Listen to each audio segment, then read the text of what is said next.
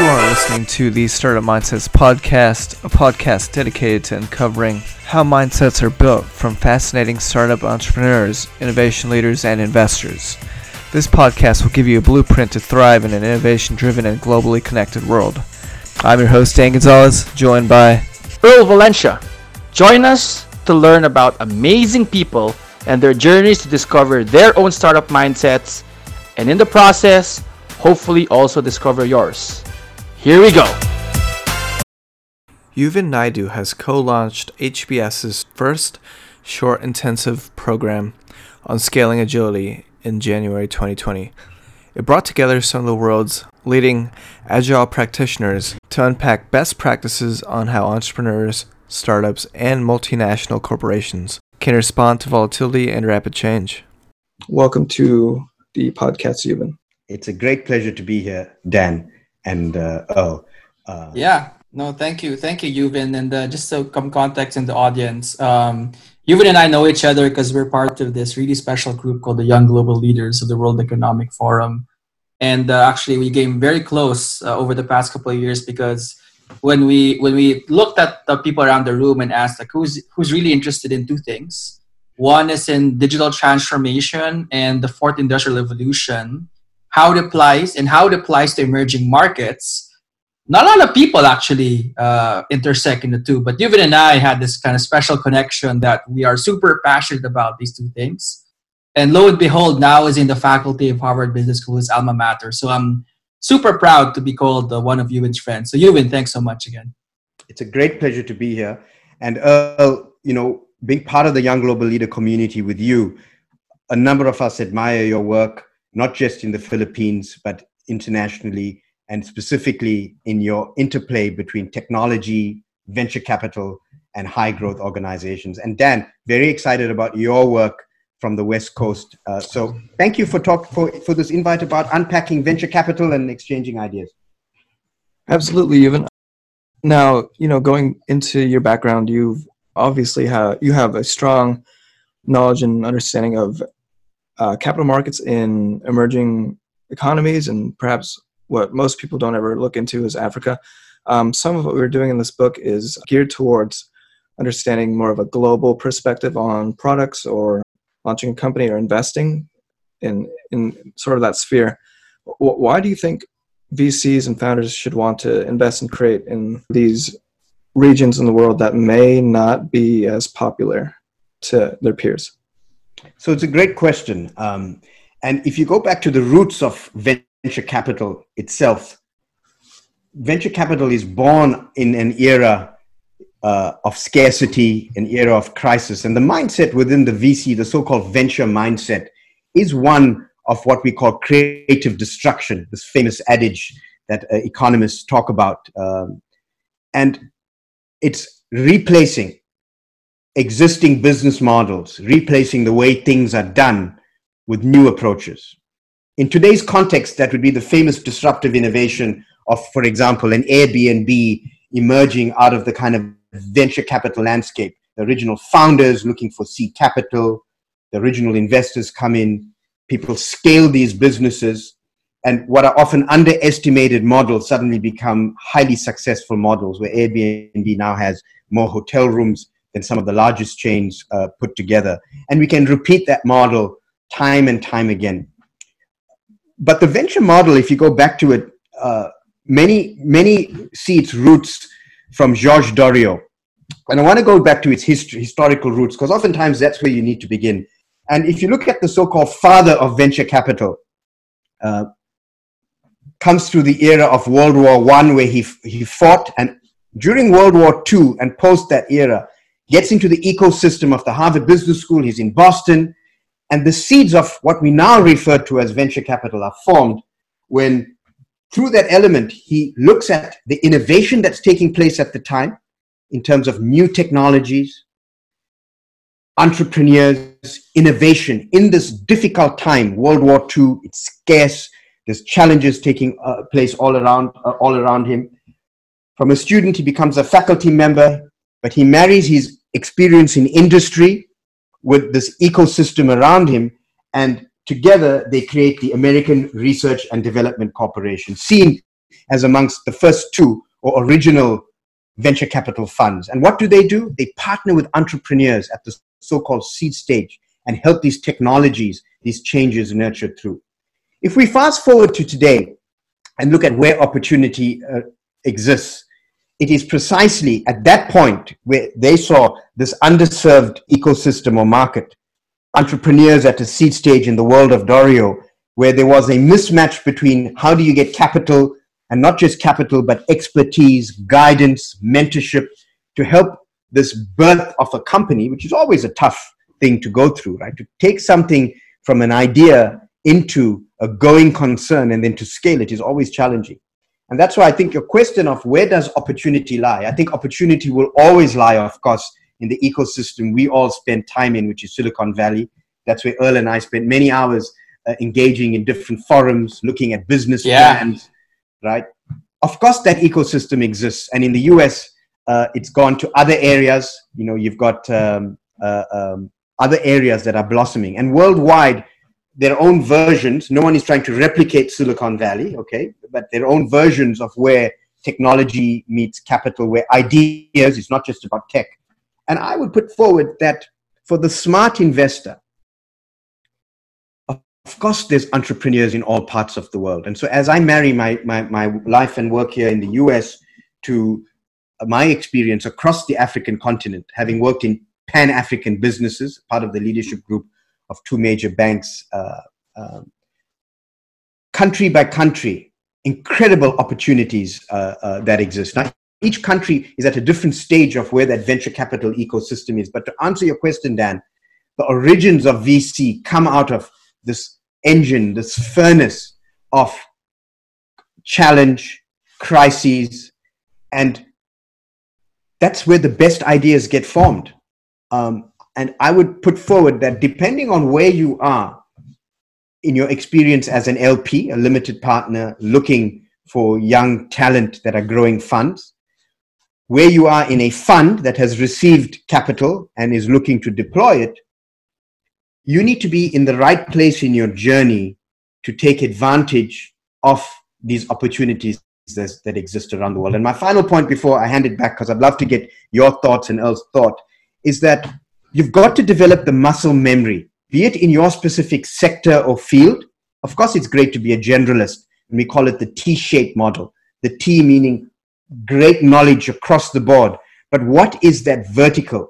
Now, that vertical could be a sector, could be fintech, very popular, could be healthcare, but also from a geographic perspective. You've got to know your ecosystem, your local context, right? And so some of the most exciting discussions I've had with Earl has been about being a bridge between the Philippines and the region that Earl is truly an expert in, as well as his expertise here in the US. And there are a number of other areas and sectors, but that's where I find the conversations become very, very powerful. So I would say you've got to understand the local context, and that is playing to your strengths. Well, absolutely really incredible feedback and response from you even. Um, some of what the content uh, some of the content that we're writing in this book at least involved trying to understand entrepreneurs and now since your work previously as a consultant uh, working for investment banking of course and now at harvard would you say that you've seen a founder that embodies exactly what you mentioned? And maybe like if you were to be able to understand their mi- mindset at least what did you see from them? And should people who have really great ideas try to emulate someone else, or should they want to chart their own path, as you mentioned, or should they really try to model their path? And is there something that uh, you have insight there on? It's a great question, and again, you know, I'm here in my personal capacity, uh, and I'd love to share my personal anecdotes. Uh, of course. Um, you know, what's interesting is you know, in life, it's so easy to share anecdotes and insights. But being either an investor or particularly an entrepreneur is all about doing. It really is where the rubber hits the road. Uh, it's an incredible journey to grow a business from idea uh, into an actual going entity. I mean, there is a moment in time where Mark Benioff of Salesforce decides you know, to set up Salesforce in his apartment. And there's incredible uh, stories written about that. Or when Jeff Bezos, uh, you know, who cut his uh, teeth at DE Shaw, one of the most incredible hedge funds, some of the smartest people in the world, could have been a great career, decides to go to the so-called long tail, as Chris Anderson of TED describes it, that long tail where he realized that, wait a minute, there are all these books that could exist worldwide that no single large bookshop in New York City will ever have all those titles. And so he developed a whole model about serving the so-called long tail, realizing the economies of scale that technology would bring. There are these moments, right? Um, and there is no right or wrong. There is no right or wrong. Different entrepreneurs have gone about it the different ways, and we, we hear of all the success stories. But for the many success stories we hear about, there are thousands more that are not successes. And a lot of that is a combination of uh, not just the entrepreneur, but timing, sometimes luck, the ecosystem, the partners you choose. And that is why the birth of an organization, it's such an incredible journey to be a part of, not just as an entrepreneur, but also as an investor. And a lot of it is, as someone who has been a risk practitioner as well, is while success is never guaranteed, great venture capitalists, as well as great entrepreneurs, really come together to co create and work to reduce risk. Meaning, how do you, as much as possible, minimize elements that could lead to failure, but pave as much as possible a path to success? And usually, in that is this concept of optionality that as you progress through the path, you want to be adaptable and flexible. And so there's a couple of things I've noticed that certainly work well, um, particularly, you know, as an investor, you know, as someone who's been a coach and a mentor, you know, to entrepreneurs that have done remarkable things. One of the first elements I would suggest is that you've got to have what I would call a burning curiosity, this burning energy, this relentless pursuit to never give up. Because there will be many points in this journey of either creating a business where you'll be loath to, to throw in the towel, right? And once you're in it, to continuously grow. So one is we're looking for that, but then combined with determination, usually it is um, a combination of drive, but also comfort with data and facts. We often talk about founder's dilemma, that the brilliance usually that you have in a founder whose original idea would have set them up for success. How do you pair that with what you would call coachability, the ability to listen, uh, the humility to say, wait a minute, I may be getting the sources of advice. You know, all of these folks are trying to give him or her advice on an idea that they've kickstarted and, and you know, maybe it's, it's, it's, gaining trajectory. But to, to be able to say, wait a minute, is there something I could gain or listen or grow from? And that coachability, that ability to genuinely listen is important. I think the ability to attract talent is absolutely critical. Today, it's about building teams, it's about partnerships, and how you're able to think about growing the pie of your business is absolutely critical. You know, what percentage of that bigger pie are you willing to have versus, um, you know, this approach that um, um, it's all about a command and control approach. And so I think that balance between that vision and inspiration that it takes for someone to one day wake up and say, I'm going to try and do something new, change the world, change a sector, you know, become a competitor, a challenger. That, that is a gutsy move and you got to applaud it. But the path from that to success is about execution. And so I spend a lot of my time, uh, you know, helping people think about what does it mean to be able to execute. And over the years have been with brilliant founders that have taken businesses to great successes, but have also uh, um, seen and, and, and engaged founders where, um, for whatever reason, mainly it's usually usually due to blind spots, um, uh, uh, uh, fall short of what the true potential could be.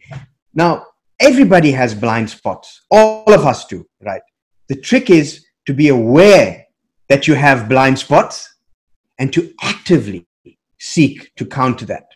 And I found that particularly in the venture capital world, you've got to have partners that are able to go with you through the journey and that chemistry that exists where both, it's not just capital, but you're truly working to unlock the ecosystem. So I hope that fuels right. some thoughts. I'd right. love to get ideas from you guys. I think, uh, Euvin, I think you hit the nail here, right? I mean, at least for me, either as an investor or an entrepreneur, uh, these are just table stakes, right? I mean, you need to be sure that you, it always starts actually with like the mission, right? Because it, I mean, I, I was asking my wife the other day, uh, we're talking about this and we're saying that, you know, to really kind of quit, let's say, uh, you know, a job that, especially if you're an executive already, right? Like a managing director and stuff and say, you know what, screw this, I'm going to stop this and start a company. There's a little bit of, um, I mean, crazy is not a term, but like this burning desire to change the future. That actually these things is not, because it's not practical, right? In the end of the day, let's say if you're making a good amount of money, you're in a good position. Some of these entrepreneurs are some of the smartest, most ambitious people.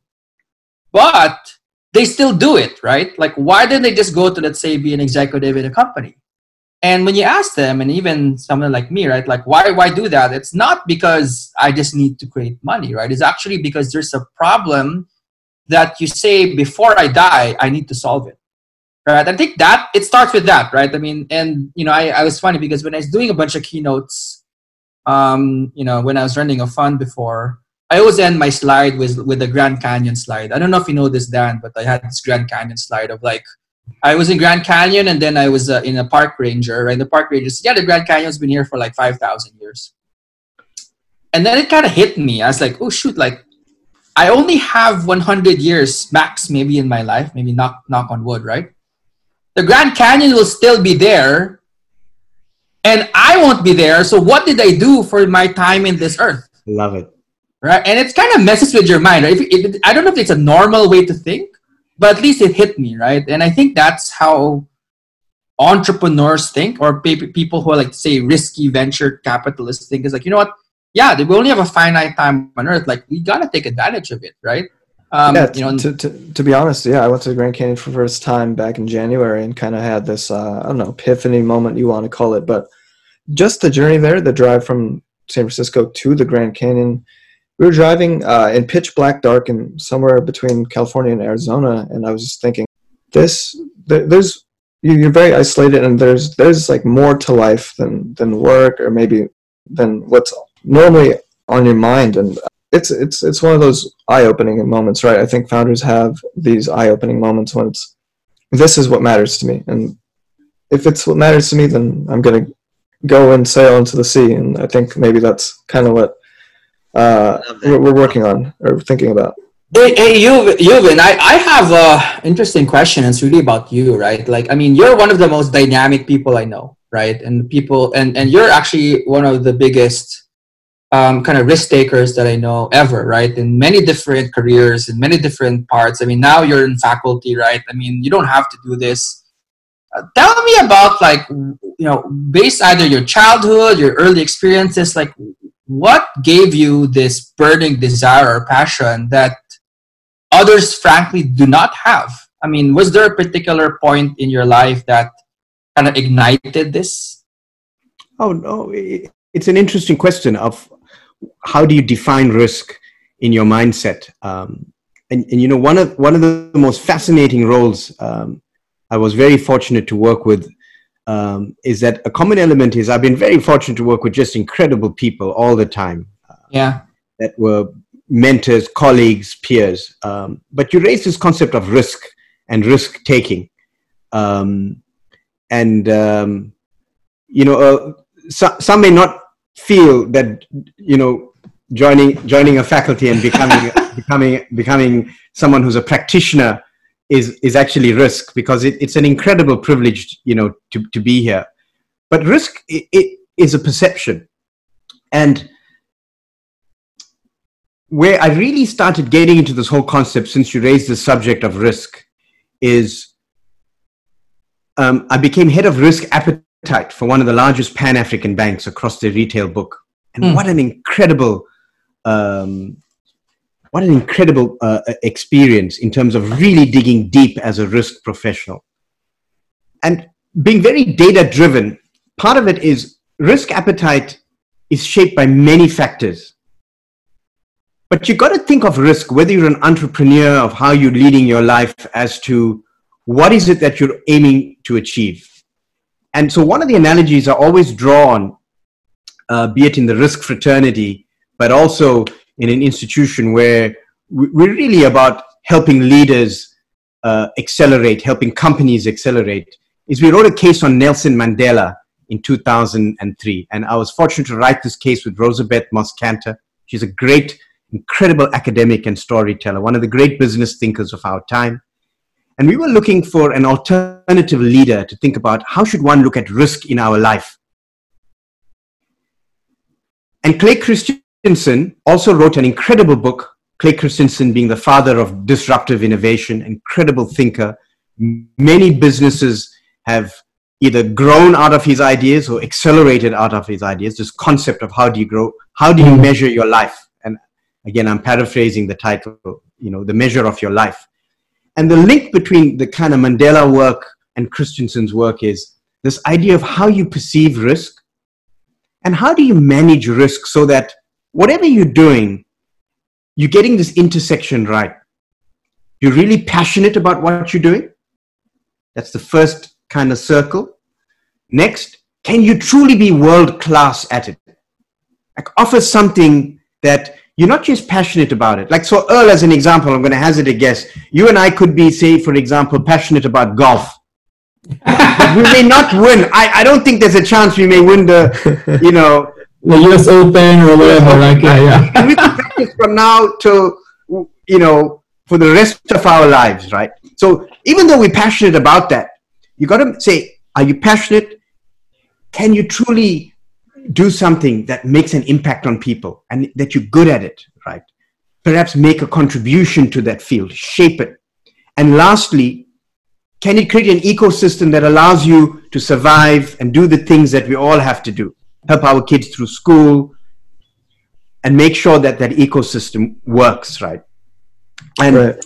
getting those three are quite important. Now, in the case of how you measure your life, Christensen asks exactly that same question. And it's very important to have that discussion with entrepreneurs. How do you do that? In the Mandela case, as an example, think about Nelson Mandela, and we studied him as a leader for lessons for business leaders. Here's Nelson Mandela, incredible leader of his time, graduates as an attorney. He's a lawyer. And in that particular era. Very busy, very successful practice. And so it's to your point that you raised, where Mandela, thinking through his mind, let's not call it, it's not entrepreneurship, but it is a journey to create something, to build something. Right? Entrepreneur is building a business. If we if we, if we get some uh, uh some license in our analogy here, no, you know, done with the utmost respect, Mandela is building a movement, right? He's building a movement, right? Because ultimately, what are many entrepreneurs also building? Movements. They're building people together to change how they do things, to be courageous enough. Now, obviously, the scales are completely different in terms of what's at stake, okay? But we often draw this diagram of how comfortable life could be for an attorney. And what is that decision point that you take where you say, wait a minute, I'm going to stop this path of, yes, you could be living under these conditions that were quite, you know, incredibly challenging human rights wise at the time. But you could have settled for a very different life. And you've got to admire that, these leaders that step out and create yeah. these And so my message is, is that for me, what, what has been a primary driver, number one, work with incredible people, always adding value, and make sure that in that moment of time that it's satisfying your you know what's important to you. And so one of the elements for me has always been about the role of being a mentor of supporting but also being in an environment that's rich and nourishing and that you can grow. And how can that work? Which is why i found both our time in the west coast and now at hbs incredibly incredibly stimulating. Now let's bring that to entrepreneurship and venture capital. Uh, you know you, you and i have both been angel investors in various elements and have coached and mentored folks I think one, one of the most important elements is this ability for leaders to manage risk, we often had this adage whenever we were man- managing risk books that the only way to stop risk in a supermarket, the risk of pilferage, is how do you get zero risk? You close the business. So you cannot close your business. You have to manage risk. And how you manage risk becomes important. So let's give some tips. And then here I'm going to go into the agile mindset. Agility mm. is to get into a process whereby you are able to respond rapidly and in real time in an environment in which not all the facts are known. So, question, Dan, you, you, you've spent time on the West Coast. Yes. If you're at seed stage, are all facts known? No. No How revenue, actually. is that? You started with, say, one person and some faith. You then grow to two because you've got a co founder. You're trying to recruit your first person person may ask you, do you have any income or revenue at the moment? Yes or no, usually. Usually. No, no, no, no most of the time. You're deep in the hockey stick. Where's the office? So clearly that's the wrong question if you're asking that, right? So, right, right. so all great businesses, Larry Page and Sergey Brin, they began in a garage. In the garage, right? Literally. But even before the garage, there was that idea. And so part of it is how do you minimize the risk? The first is your ability to try and get as best as possible 2020 vision. Know your strengths, wow. know your weaknesses. Number two, surround yourself with the right people and the right partner, be it an investor. Are they people that close your so called blind spots or enhance? And then the third, which I love about the agile world, is execution, execution, execution. And so uh, Earl mentioned, and I wanted to clarify, you know, in January, I co I co-led with a wonderful, wonderful colleague, true leader, um, we were very humbled to launch the first agile, what we call short intensive program, which brought together thinkers in the world of agility. And what is agility ultimately about? Quick iterations so that you're essentially think of it as you're creating an organization that is running rapid experiments. That's how entrepreneurs are right at the beginning. Coding, launching something, does it work? Let's test it in the field. It comes back. We iterate, we change. And so part of it is how are entrepreneurs able to get into the so-called iterative loop to rapidly get feedback. The longer you take to get the feedback, the further down you are in a particular path, the harder it is to change the trajectory, right? And so we look for that in the leader, the ability to absorb, listen, learn, the coachability. Are you building an adaptable organization? Because right at the beginning, if you think of a rocket launch, you know that at the start of a rocket, if you don't really know where the destination is, you have a general picture that we want to get into outer space, that a small degree of angle at the start can put your trajectory off quite far. And so, how do you shorten that path to get that? So, I'd love to get your thoughts um, because I'm a huge fan of embedding the so called agile mindset, the adaptable mindset. It doesn't mean free for all. You have a mm. very clear path of what it is that you are able to deliver, but you build in the central nervous system of people that you bring in. And part of that is transparency. Part of that is communication. How do you build that in? And as a venture capitalist, someone who's been fortunate to spend time there, I always encourage founders to start thinking in these terms because the more feedback you get early on from those. They not always are going to give you the right feedback. So you've got to filter it, right? But the more you're able to get those feedback loops and adjust, the better it is. The more you're able to listen to your most valuable asset, which is your team who are close to the customer. How important is that? The more you're able to adapt and listen to your customers. And so my final point is that if you look at organizations like Amazon.com, which were really born out of the entrepreneurial vision uh, of, of, of an incredible founder, right? At this moment in time, Amazon reputedly is able to deliver new code that impacts the customer ecosystem and value chain less than once every 10 seconds. Now, think of that feedback loop. The ability that you are tweaking that model that fast. So, if you are a competitor that wants to take on um, this value proposition, this offering, you're not only taking on the value proposition of being the marketplace to the world. You're actually taking on the DNA and central nervous system of an adaptable organization that's able to get this feedback and change. And when you put it that way, brick and mortar companies have an incredible journey, not impossible journey, but an incredible journey to be able to build in that level of adaptability and, and, and, and learning. And again, I want to come back to Earl's original question, which was a great personal question, is that this element of how you engage risk in your life is that how does the risk become opportunity? How do you create option value out of risk? How do you make sure that your ability to respond, because Amazon is existing, I'm using them as an example, Salesforce, Google, they've got competitors all around them. How are they able to adapt and change when others are also facing the risk? And so I'll pose that question to you that when we come to George Doriot faced World War II, and we spoke about how that venture mindset, now that we're in COVID 19, possibly one of the most challenging faces we'd face in our generation. You know, back to you. Who, who do you think, and again, there's no right or wrong, do you think there are organizations uh, that seem to be more adaptable? And I want to put this in the right context. Being adaptable is not taking advantage of a situation, it's building resilience into your organization so you are there to support your employees, you are there to support the family members, you are there to support your customers. That you kept the lights on, the food delivery takes place. Sure. And if you're on the front line, I'm using that context that people that were able to adapt, to serve, and serve with a capital S. How do you guys think? So, first of all, is what I'm saying resonating with you and on, around risk and your ability to deal with that? You'll never get rid of it, but how you deal with that becomes the mindset of success. But what's your thoughts? Who, who do you think leaders in general? Who's getting it right? Earl, Dan, what's your thoughts?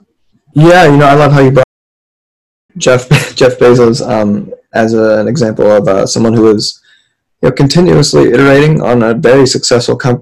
People who I see continuing to innovate, and especially times of change, are obviously Zoom has become the learning platform that we are on and also the learning platform for many universities around the country, around the world. And I think that how Zoom has been able to uphold the communication between peers who may lack that nuance in person, and maybe even a company called Tandem Chat, which is a startup here in Silicon Valley that is focused on um, remote work. Um, so so maybe these people were in the right place in the right time because of the surge in demand for their products and their services. But I would say that those those stand out to me, of course, just being tech minded. But well, let me push uh, you, Dan. What what yes, stands yes. out other than being a tech company in the right sector at the right time where people needed to connect? What, what do you? Is there any knowledge on? Is is it a leadership thing? Okay. What what what what st- stands out? Uh, you know, because in hindsight, you can see, right. you know, you can see that, that they're there. What, what do you think would be some of those characteristics? What you said about leadership, I think it's just uh, doubling down in these times of hardship. I think leads to we don't want to just say growth, but it leads to pivots, it leads to iterations, and it leads to you know you were not as much able to do sales or be aggressive. And certainly there have been you know startups like maybe TripActions where they lose their rev and we'll go into the airline industry where they're like all the major airlines um, they'll lose a lot of their revenue because no one's there's no demand. You can't fly. There's certain restrictions on coming into the country for sure. And i think just what they're thinking of doing is going to define their history or define their not only their growth but their their identity. And, and and going back into you know when you did this lecture i remember when i was in, in the class even a year ago we look we look into the power of habits um, and charles duhigg's explanation of how crisis is actually it's seen in a negative light but it has the power to propel. And um, i think just in general people there are people who who answer the bell or who answer the call in, in these certain situations. And that, yeah, that defines them. and i think that's a good one dan. I think your last point there i think is to be honest i think this is what the, the crisis molds real leaders right? It's kind of my thoughts. Uh, exactly what you said. I mean these are these this crisis really show um, what their good leaders. In fact, that was something that me and my peers starting companies now um, were saying is that, you know, the funny thing is that this is probably the first uh, major crisis of what it calls a digital generation, right? Like people who yeah. came in, you know, uh, they're probably in their 20s. I mean, the boom of Silicon Valley kind of post uh, financial crisis is like on fire, right? I mean, who could imagine, let's say a year ago, you know, you could literally get money and raise uh, pre-seed fund for two three million dollars with uh, some you know basically a piece of paper and an idea right and i don't i think now that's not really you know at least there's already there's some discussion in the venture world that that's going to be more difficult right but i think what will distinguish um, uh, people now in this crisis is number one how they lead and number two how they actually become hyper realist in their organizations right? And you know, it's funny, right? I mean, um, you know, you, you can always say, yeah, you know, but I this is what happened in the past ten years. This is, or maybe this is not going to happen to me and my organization. But I think right now, if you're kind of in this bubble of like, you know, it's not going to happen to me, it's not going to happen to us, or to keep data and to keep what's really happening out there from, let's say, your employees or your investors, it will come out right? And I think this crisis then will mold, I think, this next generation of what I call is more, you know, um, you know, both kind leaders, but also hyper realist leaders that know now how to navigate more uncertainty, right? Which actually is quite exciting, right? I mean, I think especially as a as an entrepreneur and then also as investors, I mean, the, the guys who will come out of this crisis will probably lead the next billion you know multi-billion dollar companies because they're forged in fire right and fire that the world sees now because it's so transparent versus let's say even 10 or 20 years ago where these leadership mishaps does not get exposed in public right? So it's kind of an interesting uh, time actually. Great examples and you you both of you, you such rich and powerful language uh, but if you keep Thanks it grounded, if you keep it grounded in our our discussion you know when you first you know invited me and said please come spend some time discussing these issues of leadership and hopefully they can be of value is that there's no right or wrong. No. entrepreneurs need to find based on their context what works for them. And what's interesting is um, you use the words forged in fire and i could be you know paraphrasing but one of the great business historians uh, nancy Koehn, has a book of the similar title, Forged in Forged in Fire, and she she studies leaders. And uh, someone who's been um, someone I've learned from tremendously in, in my life. I love how she brings the richness of stories to life. Um, but you using those words is that there are different types of leaders that exist and different types of entrepreneurs. There is no single methodology. And so with all humility, you know, what we're discussing today you have to find your own path within the context. And there's what we call quiet leaders, leaders that um, may not be immediately charismatic, you know, riding to the front, yet they're the most effective and powerful leaders that are getting the job done. Um, servant leaders. And then there are other leaders that are at the right time able to rally forward. So there is no right or wrong model. What is interesting is getting things done. The ability to move from idea to getting what we call traction. And what are the tools to reduce the risk of the so called getting traction? And part of that is strategic vision, uh-huh. also operational discipline. Operational discipline is quite important in a particular startup. Uh, in terms yeah, of absolutely. that iterative that iterative cycle. Um, there's lots of great ideas, right? Oh, Dan, how many great ideas do we see? And I mean, really good ideas, right? I think so, yeah. And a lot of the business plans are focused on the great ideas, right? Mm-hmm. What goes through our mind as we're helping folks truly partner, whether you're an investor or not? What, what is the de facto? Part of it for me is can you help? Can you, can you assist? Even if it's a conversation. And I go back to original question as to why. Growing up in South Africa uh, in the 80s, finishing high school in mm-hmm. the 80s, mm-hmm many of us did not know what our futures would hold for us, right? And so for me, bumping into those uh, leaders from the United States that opened the first office um, in consulting, one of the major blue chip consulting houses, and pure fortune, part being at the right place, graduating at the time uh, post Nelson Mandela's release, and getting that opportunity to join a international blue chip, where those mentors invested with so much. Of course, we worked hard, and we worked. Uh, uh, let me confess, seven days a week sometimes, right? But we were learning at the same time, and we were part of changing corporations and businesses. We advised the first large telcos to expand out of South Africa to grow into the largest, some of the largest emerging markets telcos and largest telco players. you were there with a team at the early genesis of this.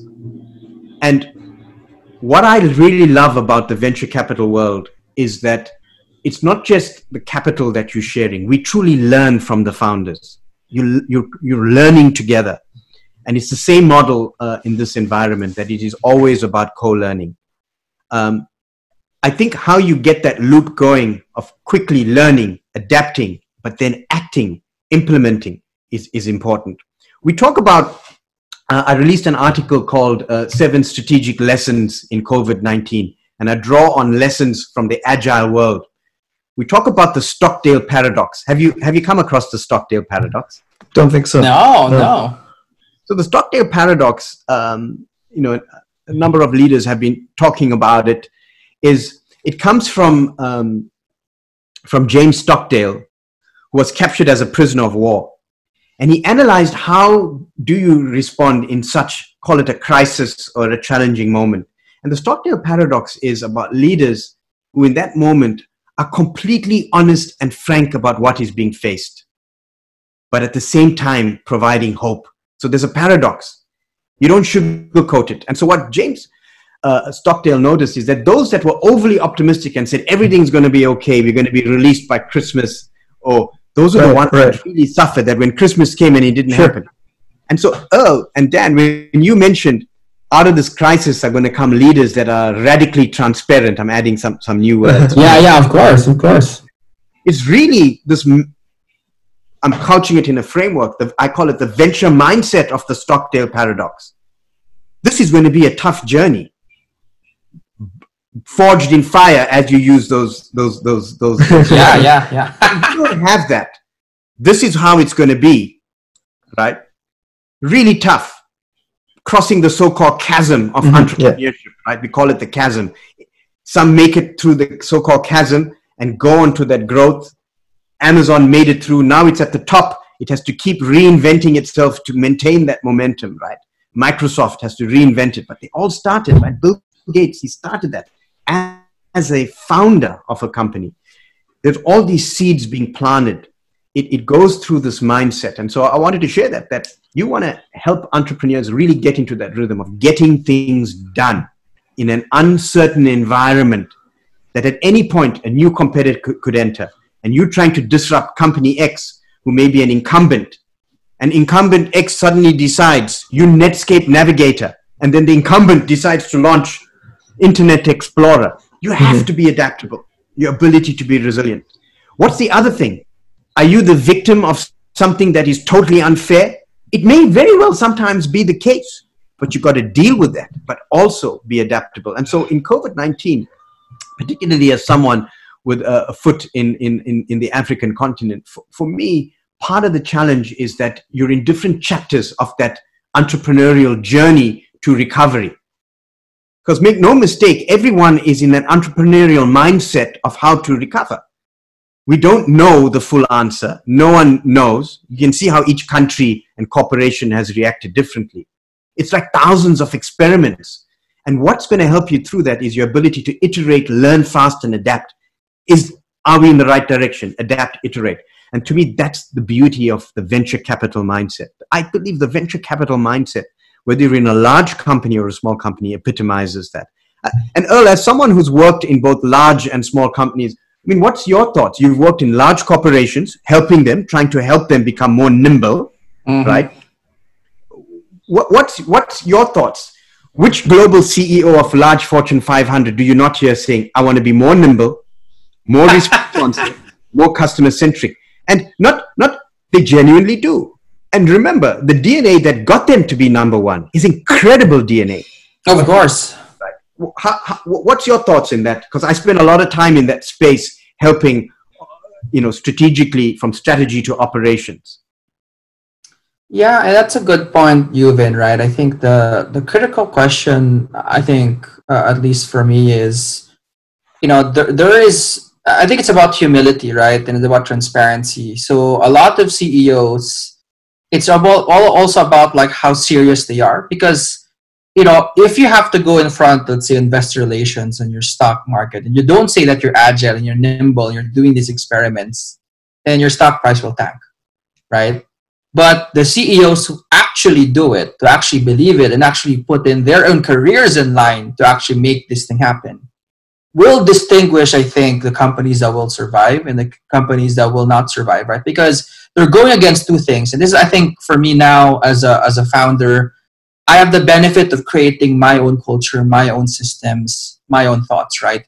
But a lot of corporate CEOs, they're there. And again, these companies are multi billion dollar companies for a reason because their systems worked in the past 20, 30, 50, sometimes 100 years. That's a good point. Right?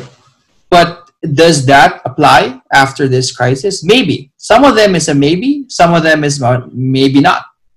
So the, the, the CEOs that will actually be you know saying and again adopt your your your style or your mindset and saying yeah these things actually should happen to you and you should embrace it and you should put on your own career in line. And to be honest the whole management team's career in line to make sure this org- organization changes i think are the ones that will survive. Before, before dan love to get your i wanted you to come in but I, I wanted to to just push back a bit on, on to Earl, give you a flavor of, of some of the discussions we have here. We love challenge. Let's go. Yeah, go challenge. is, it, is it not putting your company and career on the line if you don't make the change in some of these industries? No, but then the thing is, yeah, example. No, totally, take, totally. Take ING Bank as an example, often written about uh, organization, where that leadership says we are going all agile and in an incredible journey ensues of changing because what is it at the end of the day? It's a changing culture. And so there's a lot that has been written on that and you go on and you see the videos. And you got to applaud that courage right? But at the same time it's not just about betting the farm. It's the risk mindset of reducing it right? And it doesn't have to be the big bang. It's the smart strategic approach. If you're in banking or fintech or telco now you know the payments landscape is changing. Traditional and non-traditional players. You know social media is changing. You know content is becoming important. You know that boundaries uh, uh, and borders uh, are, are, changing that the world of data is changing. How you become nimble on that and that's why i wanted to say yeah. this isn't about heroics right? Does it always have to be i'm going to bet the team i'm going to how do you as a risk no.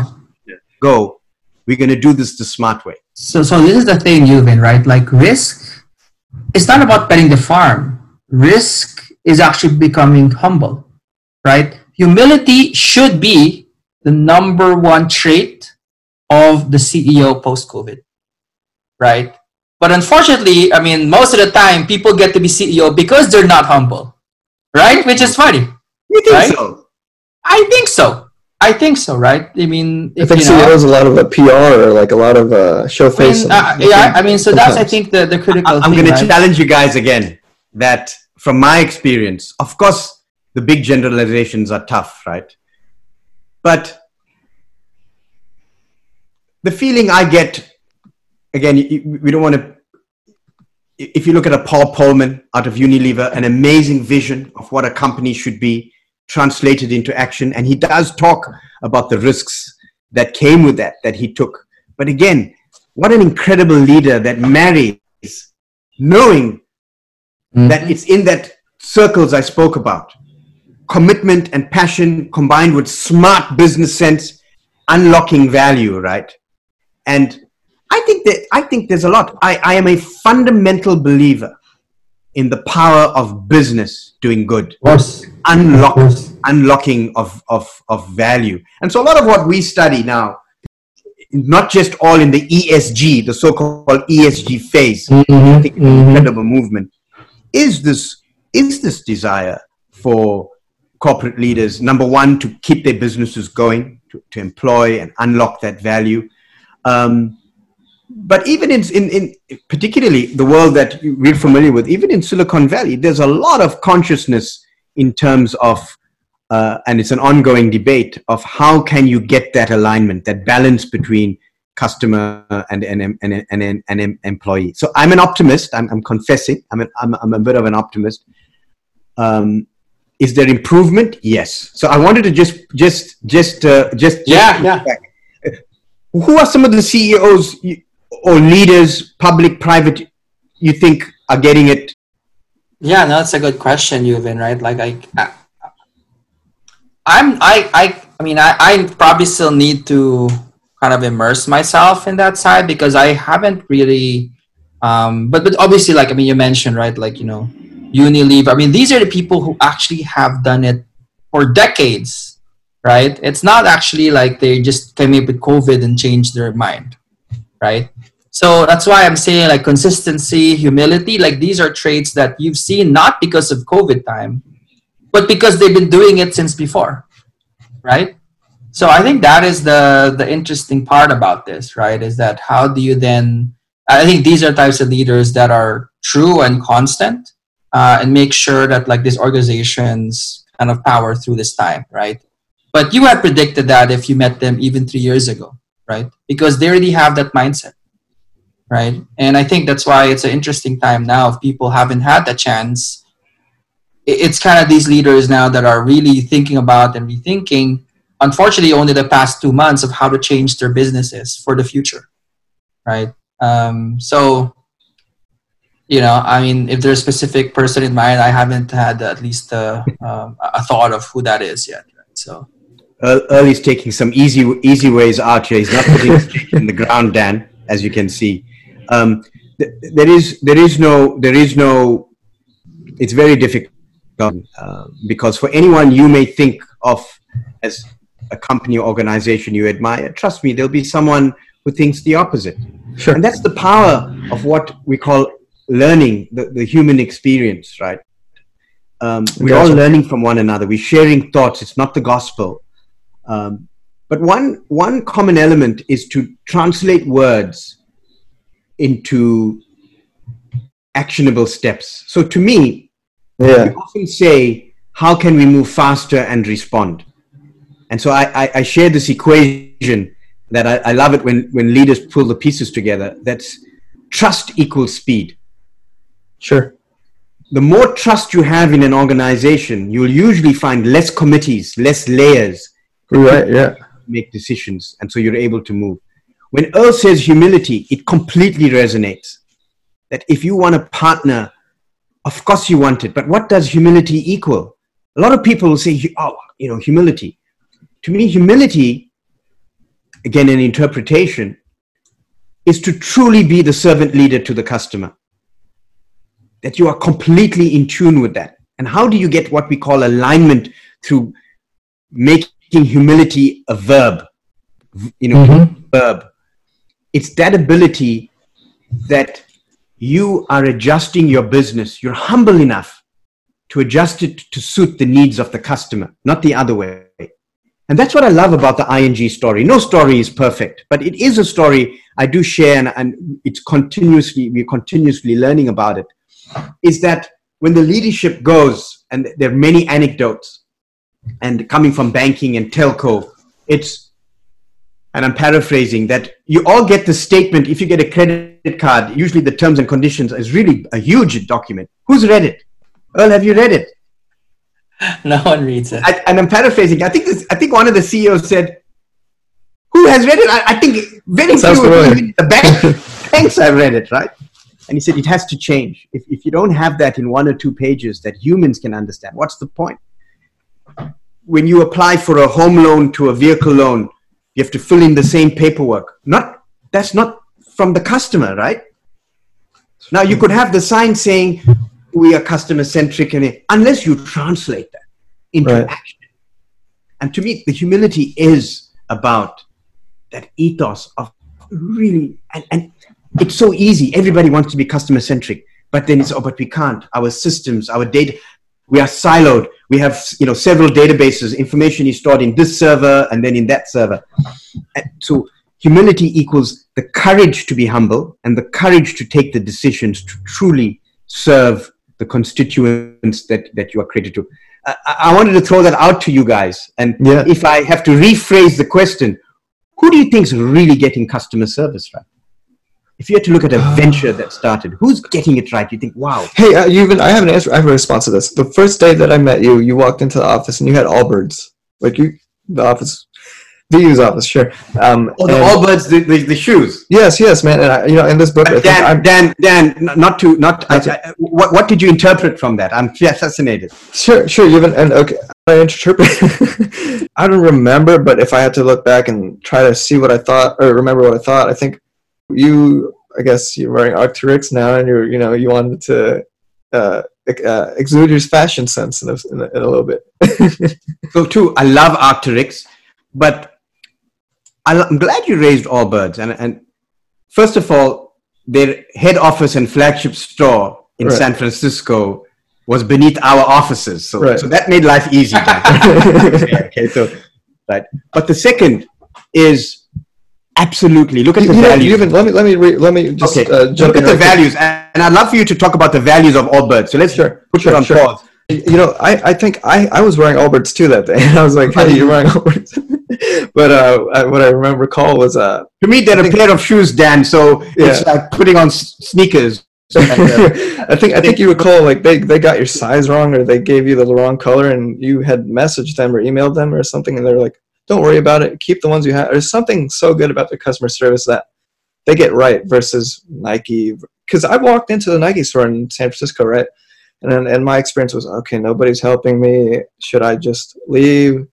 I, I mean, I needed some shoes desperately, and then, and then you know, I get the patience, and then by the time the guy is helping me out, it's like, all right, I just want to leave the store. But Allbirds, I don't know, they treat you like mm, such a culture that is responsive to to who that person is, and I don't know how they do that because it's like the customer at the customer level.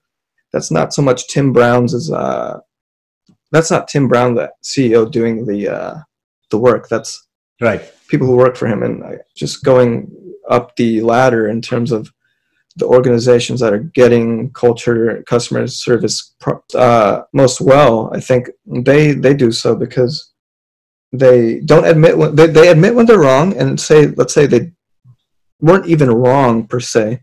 They they still put the customer at the top of the priorities. So It's such a think that's how it fantastic example. It's such a fantastic example. and, and they're a unicorn too, right? And somebody finds it in 2016. I don't know when you found about found out about them, but there's a perception on what they do with their design, maybe, or their brand that makes them desirable. Maybe would you say that? Why why do you buy Allbirds, right? Or like why do you approve of their company? what, what a fantastic question. And you, you just hit a bull's eye in terms of a brand that, um, in many ways, talks about customer service, but if you experience it, um, from my experience, lives that from just end end end to end. And we'll unpack it a little bit. But first, I have to say, and which I always found fascinating. Now that we can see each other, I see you're in the Patagonia uh, camp ecosystem there. Dan. Yeah. I'm, I'm got the Arc'teryx vest. You got the Patagonia vest. we can trade a few, But we always tease each other that in San Francisco, yes, it's that it's that kit that you have. oh my god! But I also just want to give due credit. I'm a, I'm a huge Nike fan. I'll be Uh-huh. honest with you. I've got pairs in it, and the service has actually always impressed me at Nike uh, in terms of exchanges Uh-huh. and uh, ad- ad- adaptation. But they're very different companies, right? One is True, the true, ultimate leader in the field. That one is one is it's it's like Have you read Shoe like Dog, by the way, by JP Phil Morgan, Knight? JP Morgan on Wall Street, like the big name, and the other is like a small. Yeah, You can see that in many ways, the DNA of Allbirds um, shares DNA with many com- companies, uh, including Nike, in my opinion. But w- where, where I, w- where again, if you ask, I'm speaking my personal opinion. Where Allbirds impress, impresses me is you're not just connecting to what some have called the most comfortable shoes, right? Um, you- you're also commi- connecting to a philosophy and an ethos, right? Uh, they're all eco friendly. source their product, right? So Uh-huh. they've got the two areas, and again, this is a lot of detail. Uh, forgive me. They got the merino wool that comes, of course, from New Zealand, but they have a eucalyptus range with trees from South Africa. That's where. That's my connection, Dan. yes. As a South African, I was Gotcha. moved and humbled that they took the time to source it and talk about job creation and the forest was done in the right way. I totally believe in that. I, I, I completely believed in that ecosystem. And so I wanted to be of support to that, to that system. But that's such a personal view. Uh-huh. What exacerbated it is that once you entered the store, and of course it's online, is that the level of service and being someone who's embedded in customer centricity, I confess I test I test the customer service, right? I tested Okay. it. They were completely and utterly committed to making sure you had an amazing experience. There's a bit of what we call mass customization. You can pick the colors, you know, they give you all the different colors Mhm, of laces and stuff. And it was so enjoyable that when my, my daughter uh, uh, uh, uh, visited and they have a store in Boston, she had such a marvelous experience at the Allbirds store in Boston, right? But look at that word of mouth that I was like, you know, you got to come experience this, and I want you to get, yeah. you know, get that. The other element that's interesting with them is that I was once traveling and it was the wrong size, and it had passed their 30 day or 60 day Uh-huh. window. And I just sent them a text and said, I'm really sorry, I've been traveling globally. What a beautiful email. You They sent to you? worry about the the, the, the, the 30, uh, you know, and I hope I'm not causing trouble. They suddenly get all these emails like past 60 days now. But they tr- truly understood it, right? And it was brand new and it was in the box. And of course, I, I gave it back. And, um, you know, that, that, that level. The question and challenge we will have, and let's bring it back to business, as someone who's helped bankers and telcos and startups, is how do you keep that culture when you move from San Francisco, Boston, London, and New York, the kind of four stores, to you're all around the world, right? You're That's in every point. corner. That's the secret sauce, right? Of scaling, and in Agile we call it scaling in a fractal manner.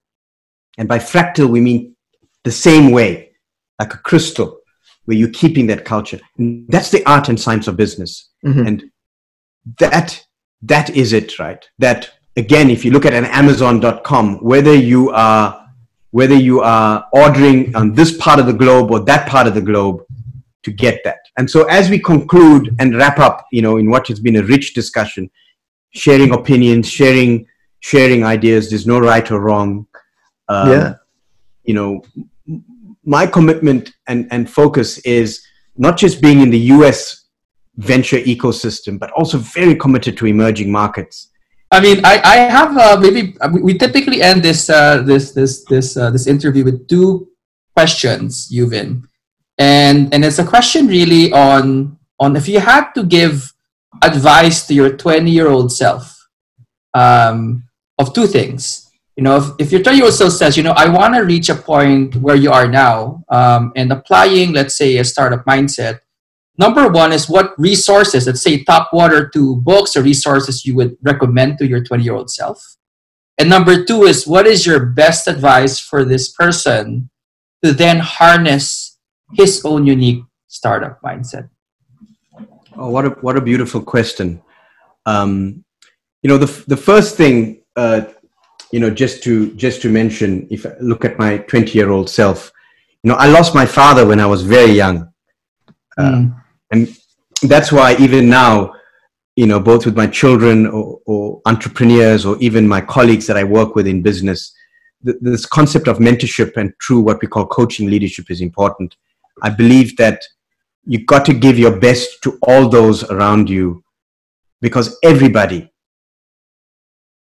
the dignity of everyone around you is so important the respect and we all are going to make mistakes um, but to keep that in mind. So if I have to go back 20 years ago, it will be very similar to the philosophy then. A lot of us were shaped with, as young people, with servant leaders around, around us. The Nelson Mandelas, who were role models that we all saw as, as folks that really put this mindset of how do you move forward. Um, and so those of us who chose business as the place that we want to make an impact really have that mindset. So if I had to go back 20 years ago, I would reiterate a couple key messages. Number one, always be in environments that in which you are continuously learning and that you are stretching yourself and that no matter where you are you are continuously growing. Even now there's so much to do and so much to get going and to to create and help transform businesses and be in that ecosystem. So make sure you keep that energy and that hunger that you have throughout your life and that comes from the humility to know that you are constantly learning. Secondly surround yourself with people that not only you care about, but in ecosystems that you are deeply passionate about to make an impact. Because then work doesn't become work. Work becomes what it is that you do that's part of you. And when you get that ecosystem, and I shared this with my son, who, who's a wonderful, wonderful young man um, who, who gives so much to so many around him, that I see that, that there's an ecosystem in which what he's doing is what he's also passionate about. And so th- those those those would be those would be my, my my lessons. And last but not least i grew up in a very small town as did my wife in south africa. And life destiny could take you to many places. Yeah. Don't judge others around. So assume positive intent. Assume positive intent for colleagues around you entrepreneurs in corporates start with the issue of positive intent. Start with the philosophy of how can i help? And likewise getting this wonderful interview from from friends um, you know to help start your your your, your podcast and help you know you kickstart it and launch it and, and be of support as you're building it up. It's only a pleasure right? Is start with the philosophy of how can you help? How can you support um, and I've learned a tremendous amount today. You made me think about things. Thanks so much. and I'm, I'm so I'm so grateful for that. I wish both of you a really remarkable journey in terms of raising your fund, your your your your new business, your consulting business, as well as your book. Um, and I truly hope that you continue to surround yourself with wonderful people that work hard, that get things done, that deliver results. To Earl's point, that life provides you this opportunity to do things. It's about making an impact. It's also about accountability. You've got to be accountable for delivering results. The greatest gift as a COO and a CEO for me, having trained across these disciplines strategy, execution, risk, delivery is your success is ultimately, particularly when you have many depending on you, you really got to take those responsibilities, you know, quite quite seriously. Um, and last but not least, something I learned from the wonderful people I work with and learn from every day. And again, I'm here in my personal capacity, but to my mentors that I I I I, I work with, it's as simple as do good. Yeah. In business, do good, right? Um, and how can you live up to that mantra that business is a force of good? It does unlock job creation and opportunity. Sure. And so when I, look at the US and Africa as someone who spends uh, a lot of time in both ecosystems, connecting both ecosystems, it is that spirit of creating jobs, opportunities, enablers, and, and empowering people. And um, I've made, you know, we all, I've made many mistakes. I've learned, you know, I'm learning all the time. Um, and my final, final, final, final sure, hope for sure. is, is, if, if, is don't be afraid to make mistakes. Um, I love that. Yeah. Right. That building that experimental organization in a smart way uh, is important. And so I would encourage anyone to Google Jeff Bezos and experiments. And he has a remarkable philosophy on experiments, right? He says if you embark on a venture and know 100% that it's going to be certain, it's not an experiment anymore. An experiment, by definition, means there's risk and you're testing things, right? Mm. And that is an incredible vision to think about and, and learn about. And again, I've picked on certain leaders. There's so many other, you know, there's so many other leaders. I also want to end uh-huh. by talking about the crisis and who are some of the leaders that have stood out? If you look at Jacinda Ardern in New Zealand and um, Angela Merkel again that Stockdale paradox, being completely honest and frank, but at the same time helping people go through through this journey. I think that's just you know remarkable leadership. Uh, and so whatever journey you're on, public sector, private sector, um, I would say stick you know you know s- stick to that that ability of speaking uh, uh, uh, with with the transparency, but also guiding guiding people through way dialogue. Um, but a lot of what you said triggers so many so many thoughts that you're absolutely right. That it's not just what you do; the journey is as important as the destination. How you do it and how you build a business is important. Um, so I think that's a valuable lesson. Uh, be it Allbirds who are building the journey in a certain way, Yeah. or other businesses that are unlocking uh, creation. I think the other element is um, you mentioned Jim Collins, Good to Great, fantastic book, uh, um, incredible lessons. And other than the elements you mentioned that, that was super, one of the big takeaways of that book is he says, um, get the right people on the bus, which is That's a memorable takeaway. sure. right? Goes exactly to Earl's point that true leaders are able to get others to buy into that vision, to go on the crazy journey of an entrepreneur, right? Crazy journey that we're all trying to help people create these businesses. Whether in a big corporation, change the direction of the corporation. We want to do an agile transformation. This is a significant undertaking. And the results can be remarkable. But it's going to take deep experience with discipline and that focus on putting the people and the customer first. But how you that journey is your definition. It will, will, will define you as a leadership. So as you proceed on your journey of a book capturing both leadership and venture and starting your fund, as well as this link between the US and the Philippines, uh, I wish you all of Thank you the so best. much, Euvin. Yeah. Always here to help you and, and share ideas, but very excited about what lies ahead for, for Thank, thank you so much, and uh, sa- sharing the same uh, sense of uh, what do you call that? Uh, optimism that you have for us, uh, for you as well. And uh, yeah, thank you so much again. Uh, it's been an honor, man. So. It's been an honor, Euvin.